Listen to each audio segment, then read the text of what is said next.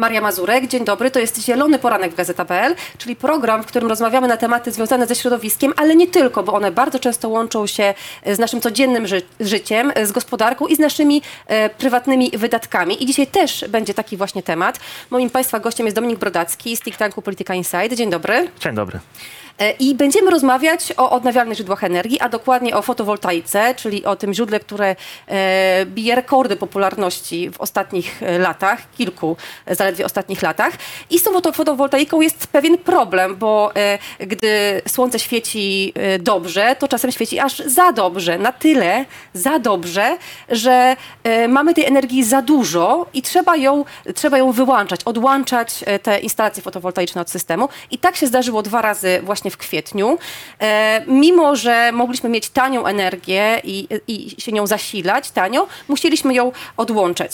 E, za chwilę może przejdziemy do wyjaśnienia, dlaczego tak się stało, ale mam pytanie, e, czy co to oznacza dla osób, które mają takie instalacje fotowoltaiczne u siebie na dachach, bo to już jest ponad milion dwieście tysięcy takich e, prosumentów w Polsce. Czy oni mają się czego bać?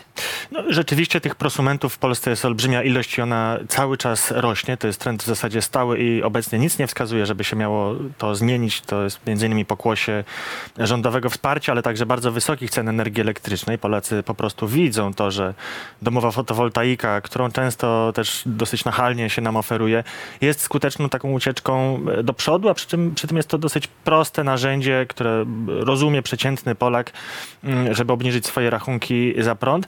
Mm, Póki co takich bezpośrednich powodów do obaw nie ma. Wprawdzie przepisy dopuszczają wyłączenie e, tych domowych wytwórców, domowych, prywatnych posiadaczy fotowoltaiki od e, sieci, natomiast e, to jest zawsze ostateczność. Między innymi te wydarzenia, o których pani na początku wspomniała, mm, pozwalały uniknąć jeszcze e, wyłączenia domowych odbiorców, bo udało się odłączyć większe źródła należące na przykład do firm, do, do, do biznesu. No ale co przyniesie przyszłość, e, tego nie wiemy, bo istnieje uzasadnione ryzyko, wręcz można powiedzieć przeczucie graniczące z pewnością, że te sytuacje będą się powtarzać, jeśli nie nasilać. No właśnie, bo y, wytłumaczmy, co się dokładnie stało. E, ym, sieci, polskie sieci e, energetyczne, operator systemu przesyłowego, tego e, jakby krwiobiegu energetycznego Polski, zdecydował się to odłączyć, dlatego że pojawiło się pewne ryzyko dla tego systemu.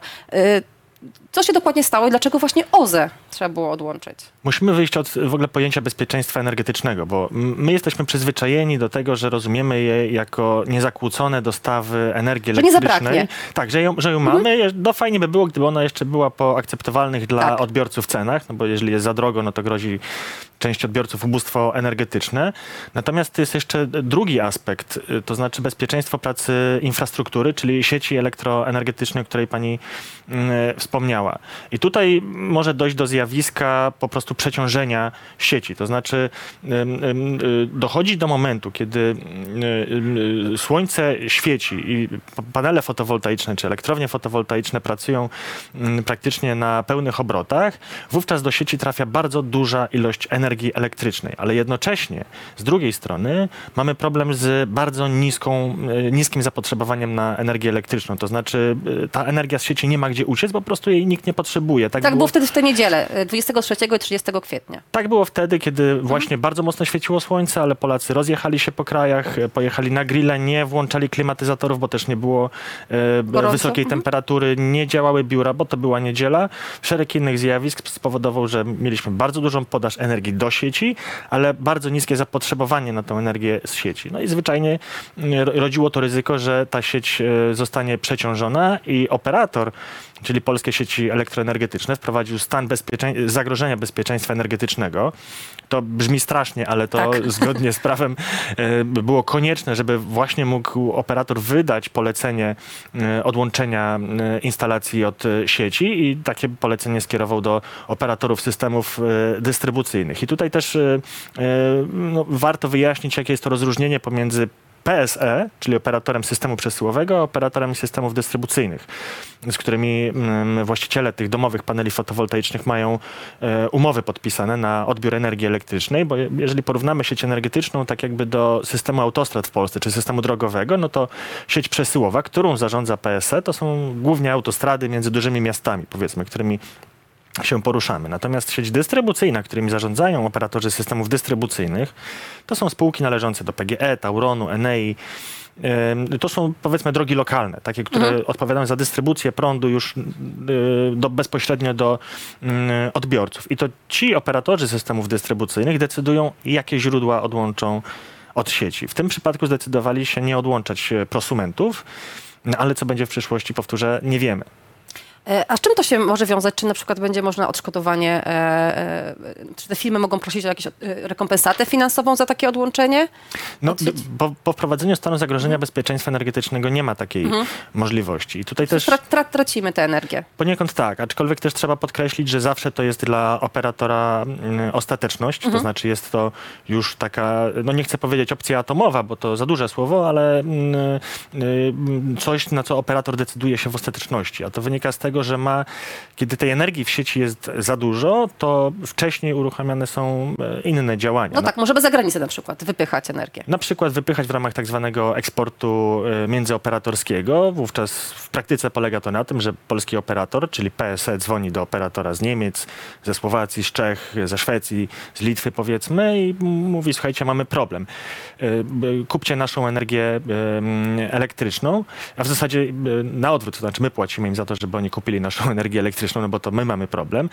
A jeszcze większy jest problem wtedy, i tak było w tym przypadku, kiedy w tamtych krajach również jest ten problem, że mają za dużo energii elektrycznej w sieci. I tutaj y, rodzi się pytanie tak naprawdę, y, kto jest winnym tej sytuacji? Czy jest winna sieć? Czy, jest win, y, czy, czy winne są instalacje OZE? W mojej ocenie winne są elektrownie na węgiel. No bo to one nie są w stanie em, no, zapewnić z, uwagi na swoje parametry techniczne odpowiednich parametrów jakościowych pracy sieci, a to sprowadza się po prostu do ich e, bardzo ograniczonej sterowalności. To znaczy Czy nie da się ich łatwo odłączyć szybko i, i przyłączyć? Dokładnie tak. To znaczy one potrzebują dosyć dużo czasu na to, żeby zmniejszyć swoją moc i dostarczać tej energii do sieci mniej, a później, kiedy nagle ta energia będzie e, bardzo potrzebna, szczególnie tutaj mówimy o mm, porankach, kiedy mamy szczyt poranny, nie są w stanie bardzo szybko e, e, no, rozkręcić się na tyle, żeby tej energii produkować mm, e, więcej.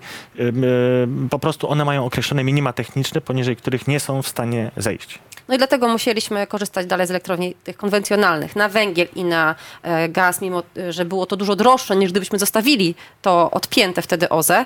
A ja mam jeszcze do pana pytanie, czy grozi nam w takim razie jakaś poważna awaria? Czy pan się oba- obawia takiego ryzyka, skoro doszliśmy do takiego momentu, mamy tak dużo tego OZE, a to, tego nie jest coraz mniej, tak? Jakby y, wspomniał pan, że zainteresowanie nie gaśnie tym.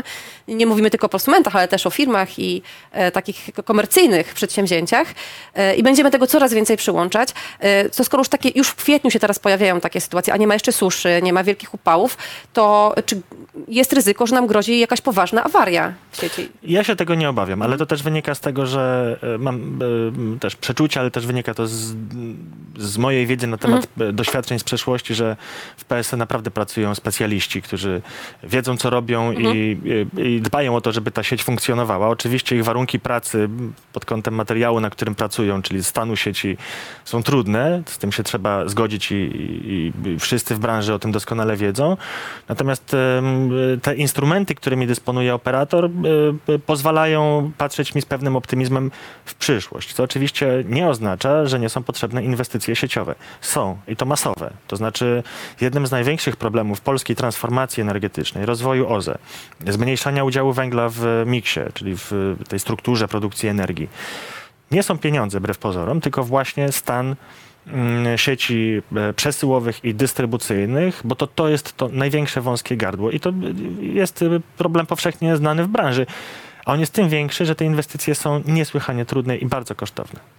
E, To jeszcze jakby, mówi pan o pieniądzach, to jeszcze wróćmy na chwilę do tych e, sytuacji z kwietnia, z dwóch niedziel kwietniowych. Zresztą to nie była w ogóle pierwsza taka sytuacja, bo do podobnej doszło, tylko chodziło wtedy o wiatr, nie o OZE, doszło pod koniec grudnia zeszłego roku. Wtedy trzeba było odłączyć od sieci elektrownie wiatrowe, bo też za mocno wiało i mieliśmy problem. E, A w, jeśli chodzi o kwiecień, to e, analityk Forum Energii em, oszacował, że tylko w te dwa dni przepadło nam 29 gigawato- gigo- gigawatogodzin energii i to się przełożyło na konkretne koszty. On szacuje je na na ponad 16 milionów złotych. To są e, te pieniądze, które trzeba było wydać na paliwo do elektrowni konwencjonalnych i na uprawnienia do emisji CO2. E, Gdyby te, to OZE mogło zostać, to tych pieniędzy wtedy nie musielibyśmy e, wydać na to. To są już realne, to są miliony złotych, które nam wypadają po prostu z powodu tych problemów. Co zrobić, żeby takich problemów nie było, żeby prosumenci czuli się bezpiecznie i wiedzieli, że mogą sobie podłączać e, i nie będzie problemu, sieci nie będą przeciążone, nie będą im te instalacje w przyszłości odłączane. I, i, i w ogóle my nie będziemy się bali, że coś nam się stanie tutaj w krajowym systemie energetycznym. Nie ma złotego środka, to znaczy nie ma rozwiązania, które przyniesie nam e, A magazyny? rozwiązanie natychmiast, ale ono Aha, będzie no tak. tanie. Bo z jednej strony musimy oczywiście modernizować sieć, Mhm. o, o tym powiedziałem, ale to są znowu lata inwestycji, to trudnych i bardzo kosztownych, ale przede wszystkim trudnych, bo to A to są... się dzieje? To się dzieje, natomiast y, y, znowu y, inwestycje natrafiają na szereg pro- problemów, które zresztą rząd zna i rozumie i stąd między innymi zmienia przepisy. Obecnie w Sejmie znajduje się nowelizacja tak zwanej e, specustawy przesyłowej, która ma na celu właśnie usprawnić tą ścieżkę administracyjną w realizacji inwestycji, no, ale to zajmie trochę czasu. Powiedziała Pani o magazynach. Tak, to jest świetne rozwiązanie, natomiast znowu to jest y, rozwiązanie wciąż kosztowne i wciąż takie, które zajmie nam e, sporo czasu. Rząd wspiera rozwój magazynów. Od miesięcy już kilku funkcjonuje program Mój Prąd w kolejnej edycji, w ramach której prosumenci mogą uzyskać e, rządowe dofinansowanie na zakup e, magazynów energii, takich dom- domowych instalacji, w których możemy akumulować prąd wyprodukowany z mm, domowych, e, domowej fotowoltaiki, tak żeby ten, te nadwyżki prądu nie wracały z powrotem do sieci, tylko można było sobie je schować na przykład na zimę czy na, na, na wieczór. Natomiast e, e, znów to są inwestycje mm, kosztowne. W mojej ocenie najbliższe lata będą e, okresem boomu inwestycyjnego w tym zakresie, ponieważ jesteśmy na etapie, w którym musimy wygenerować pewną e, no, e, kulę śniegową, nazwijmy to, to znaczy pewne stan zapotrzebowania rynku, czyli powtórzyć dokładnie to, co stało się z fotowoltaiką w latach 2018-2019, kiedy ruszał program Mój Prąd, wówczas ceny energii wystrzeliły. Okazało się, że fotowoltaika jest bardzo skuteczną odpowiedzią. I dzisiaj mamy podobny problem. Kiedy ludzie zobaczą, że bez magazynu energii ta fotowoltaika nie może się rozwijać i nie mogą osiągać pełnych korzyści z posiadania paneli fotowoltaicznych, to te inwestycje będą znacznie bardziej powszechne. E, No szczególnie, żeby chcemy mieć więcej OZE. Chcemy mieć więcej udziału OZE w krajowej produkcji energii. W tym momencie to jest kilkanaście procent, tak? E, Ponad 10. No, zna- znacznie więcej tak naprawdę. Natomiast to też zależy y, z, z punktu widzenia operatora, y, y, nie patrzy się na to w, w perspektywie roku. To Aha. znaczy my, my to tak publicystycznie lubimy ujmować, ile w 2021-2022 roku W było 22 to było chyba 13. udziału, w, no właśnie, udziału węgla, w, y, OZE, gazu i tak dalej w miksie. Operator patrzy na to nawet w przekrojach dobowych, a czasami godzinowych, bo to jest mu potrzebne do bieżącego bilansowania popytu na prąd. I to jest też y, y, trochę po, powrót do początku naszej rozmowy, kiedy operator, załóżmy dzisiaj, sporządza prognozy zapotrzebowania i podaży prądu na kolejny dzień. I on już musi wiedzieć, jaka będzie mniej więcej pogoda, ile będą w stanie wyprodukować panele fotowoltaiczne, wiatraki, elektrownie węglowe, skontaktować się z operatorami tych instalacji, żeby na przykład dowiedzieć się, jakie są planowane przestoje, remonty i tak dalej.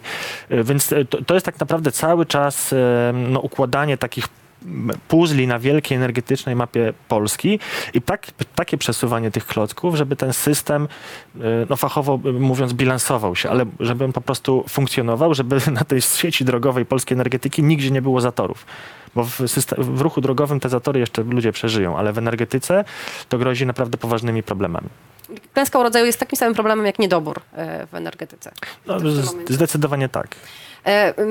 Chcemy mieć więcej OZE, to już jakby jak widać, że są, bywają e, tutaj problemy jeszcze z pojemnością sieci przesyłowych, ale e, gdy rozmawia się o energii odnawialnej, to takim argumentem, który się często pojawia, argument, argumentem przy, jakby przeciwko albo podbijającym mm, minusy tego rodzaju energii jest właśnie to, że ona jest trudna, jest e, trudna do sterowania, tak? jest e, trudna do prognozowania, jest uzależniona od pogody, jest niestabilna i potrzebuje, no i trzeba to, jakoś to równoważyć, stabilizować. W tym momencie stabilizujemy energię konwencjonalną elektrowniami e, na węgiel i gaz, ale w najbliższych latach duża część tych elektrowni po prostu wypadnie z systemu i co wtedy?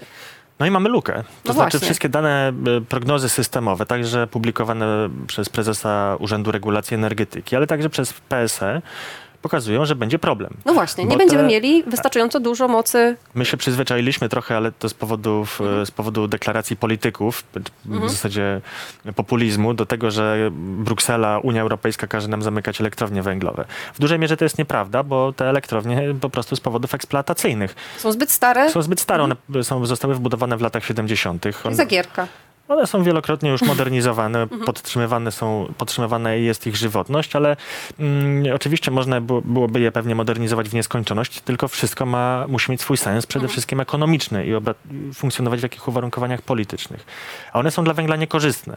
I znowu my patrzymy na elektrownie węglowe y, jako y, tak zero-jedynkowo. No, to węgiel i to węgiel, a to jest nieprawda, bo są bloki mm, rzędu, y, o mocy rzędu 600, 800, 1000 megawatów, a są też bloki o mocy 200 megawatów. I mm, rzadko się o tym mówi, ale to właśnie te dwusetki tak zwane stanowią, czy stanowić będą w, powiedzmy w horyzoncie 10 lat o tej, mm, tej sile polskiej energetyki, w tym sensie, że będą takim bezpiecznikiem, One przejmą ten ciężar na siebie. one przejmą w dużej mierze ten ciężar, bo te małe jednostki są znacznie bardziej sterowalne. Znaczy ich parametry techniczne pozwalają wykorzystywać je znacznie bardziej skutecznie do tego, żeby bilansować pracę sieci. Kró- Krócej się uruchamiają, krócej się wyłączają, szybciej są w stanie zredukować moc i ją e, zwiększyć w określonym e, horyzoncie czasu. I stąd między innymi rząd już e, kilka lat temu uruchomił taki program Bloki 200+, który miał na celu ich modernizację tych jednostek, bo one oczywiście też są bardzo już wiekowe.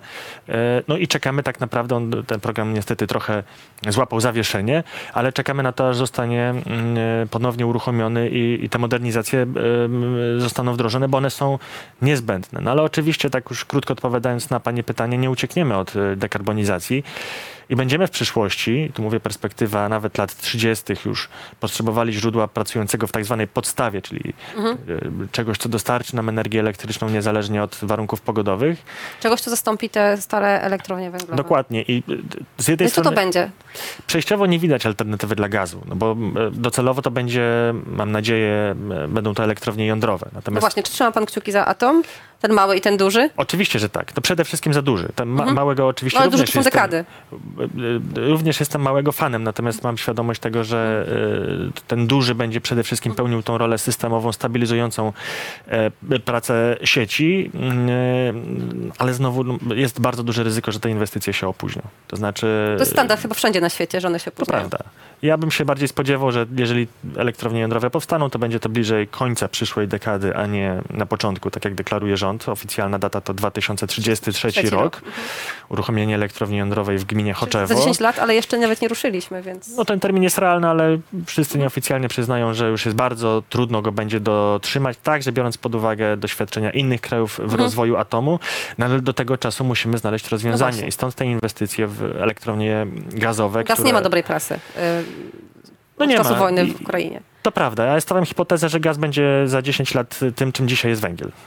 To znaczy, biorąc pod uwagę i koszty zakupu surowca, konieczność jego importu, e, ale także czynniki emisyjne, to znaczy opłaty za emisję, no będzie tym surowcem, jeżeli się nic nie zmieni który no, będzie mocno na y, y, cenzurowanym. Stąd też y, no, rozwój energetyki gazowej to jest mimo wszystko no, z jednej strony konieczność, ale też stąpanie po dosyć kruchym y, lodzie, bo wchodzimy w no jednak w okres bardzo dużej niepewności rynkowej. Ja kiedyś na jednej z konferencji publicznie zadałem pytanie przedstawicielowi Państwowego Banku, czy gdyby to od niego zależało, czy udzieliłby dzisiaj y, na kilkadziesiąt lat kredytu na budowę elektrowni gazowej. Wielkiego kredytu. Tak, powiedział, że nie. A, Powiedział, że nie. Bo jest to jednak inwestycja już dzisiaj postrzegana przez banki tylko przestarzała, tak? Jako, jako inwestycja wysokiego ryzyka, bo y, chociażby określenie capex w długim horyzoncie czasu, czy, czy w ogóle nakładów inwestycyjnych jest dosyć y, trudne z tych powodów, o których powiedziałem. Na przykład tego, jakie będą ceny uprawnień do emisji CO2, Mhm. y, jakie będzie otoczenie regulacyjne. A czego się pan boi najbardziej, jeśli chodzi o polską energetykę? Co jest takim problemem, który powinien e, politykom, przede wszystkim decydentom spędzać najbardziej sens powiek? Najbardziej się boję braku kontynuacji polityki energetycznej. Znaczy ja zawsze powtarzam, że można prowadzić niedoskonałą politykę energetyczną. Doskonałej nie za bardzo sobie wyobrażam, nie tylko w polskich warunkach, ale Mm, Ono może mieć swoje wady, zalety, możemy dyskutować, czy więcej OZE, czy, czy więcej węgla, jakie jest tempo tej dekarbonizacji, ale najbardziej się boję e, braku kontynuacji, to znaczy tego, że e, ta czy inna partia, to jest niezależne od poglądów politycznych i niezależne od tego, kto wygra wybory, że pewne procesy zostaną zahamowane. A rozwój energetyki jądrowej, e, modernizacja i rozbudowa systemu przesyłowego elektroenergetycznego i dystrybucyjnego, to od czego zaczęliśmy, są niezbędne są po prostu niezbędne. I tutaj nie mamy już chwili do stracenia. Tu nie mamy buforu dwóch, trzech, czterech lat na to, żeby dzisiaj wstrzymać inwestycje, i, i, a potem je wznowić i wszystko będzie ok. No nie będzie. Alternatywą niestety jest to, że będziemy musieli importować olbrzymie ilości energii elektrycznej, która będzie droga. No nie oszukujmy się, więc koniec końców my wszyscy za tą e, ewentualną dyskontynuację polityki energetycznej zapłacimy. A wiem, że wiele innych procesów, które są regulowane przez rynek, one i tak się wydzieją, e, podzieją. I tak będą wiatraki prędzej czy później się rozwijać, fotowoltaika będzie się rozwijać. E, To jeszcze e, pytanie, jeśli mówimy o pieniądzach i drogim prądzie, e, e, takie z punktu widzenia e, zwykłego Polaka, przeciętnego konsumenta, użytkownika energii e- elektrycznej i być może potencjalnego producenta. Czy jest jeszcze sens, e, jeśli ktoś się zastanawia teraz, e, zainwestować w fotowoltaikę, e, taką małą, prywatną, prywatne OZE, Zdecydowanie ten sens jest. Mimo tych zmian w przepisach, mimo tego, że dopłaty są mniej atrakcyjne tak, niż były? na I mimo tych potencjalnych problemów e, To- sieciowych. Tak, ale to wciąż jest inwestycja kosztowna i każdy Polak, jesteśmy w tym mistrzami, musi patrzeć na to w jakimś horyzoncie czasu. To nie jest rok, dwa, trzy, tylko powiedzmy Tak. pięć, dziesięć, aż mu się ta inwestycja zwróci. Tak, zakup samochodu. Ym, I z, mojej, z mojego punktu widzenia wciąż to jest opłacalne, bo prąd on może trochę s- będzie tańszy w hurcie, ale na, na rachunkach tego nie zobaczymy z różnych powodów. Więc to zawsze będzie rozwiązanie atrakcyjne i coś, co e, sprzyja naszej transformacji e, energetycznej i stanowi dla nas jakąś taką barierę ochronną przed tym, co się dzieje na, na rynku. Dla nas jako dla, powiedzmy, takiego przeciętnego Kowalskiego. Natomiast rzeczywiście y, ta inwestycja jest trudniejsza niż to było jeszcze rok, dwa, trzy lata temu, no bo otoczenie regulacyjne Tak. jest inne i tu już trzeba na początku pokonać ileś barier, na przykład odpowiednio e, wyskalować tą instalację, żeby nie była za duża, co kiedyś było bardzo dużym problemem. Trzeba uzyskać e, przyłączenie do sieci. E, Dzisiaj już wiemy, że są z tym bardzo duże problemy, w szczególności one dotyczą dużych instalacji. Są Są odmowy. są całe połacie Polski, które nie mają możliwości uzyskania przyłączenia do sieci właśnie z powodu problemów sieciowych, o których mówiliśmy. E, Głównie dystrybucyjnych, znaczy sieci dystrybucyjnej. Więc e, odpowiadając krótko, tak, to jest jak najbardziej dobra inwestycja, natomiast ona dzisiaj musi być znacznie lepiej przemyślana. Dziękuję bardzo. Moim i Państwa gościem był Dominik Brodacki z Polityki Insight. Dziękuję. Dziękuję. A to był Zielony Poranek w Gazeta.pl.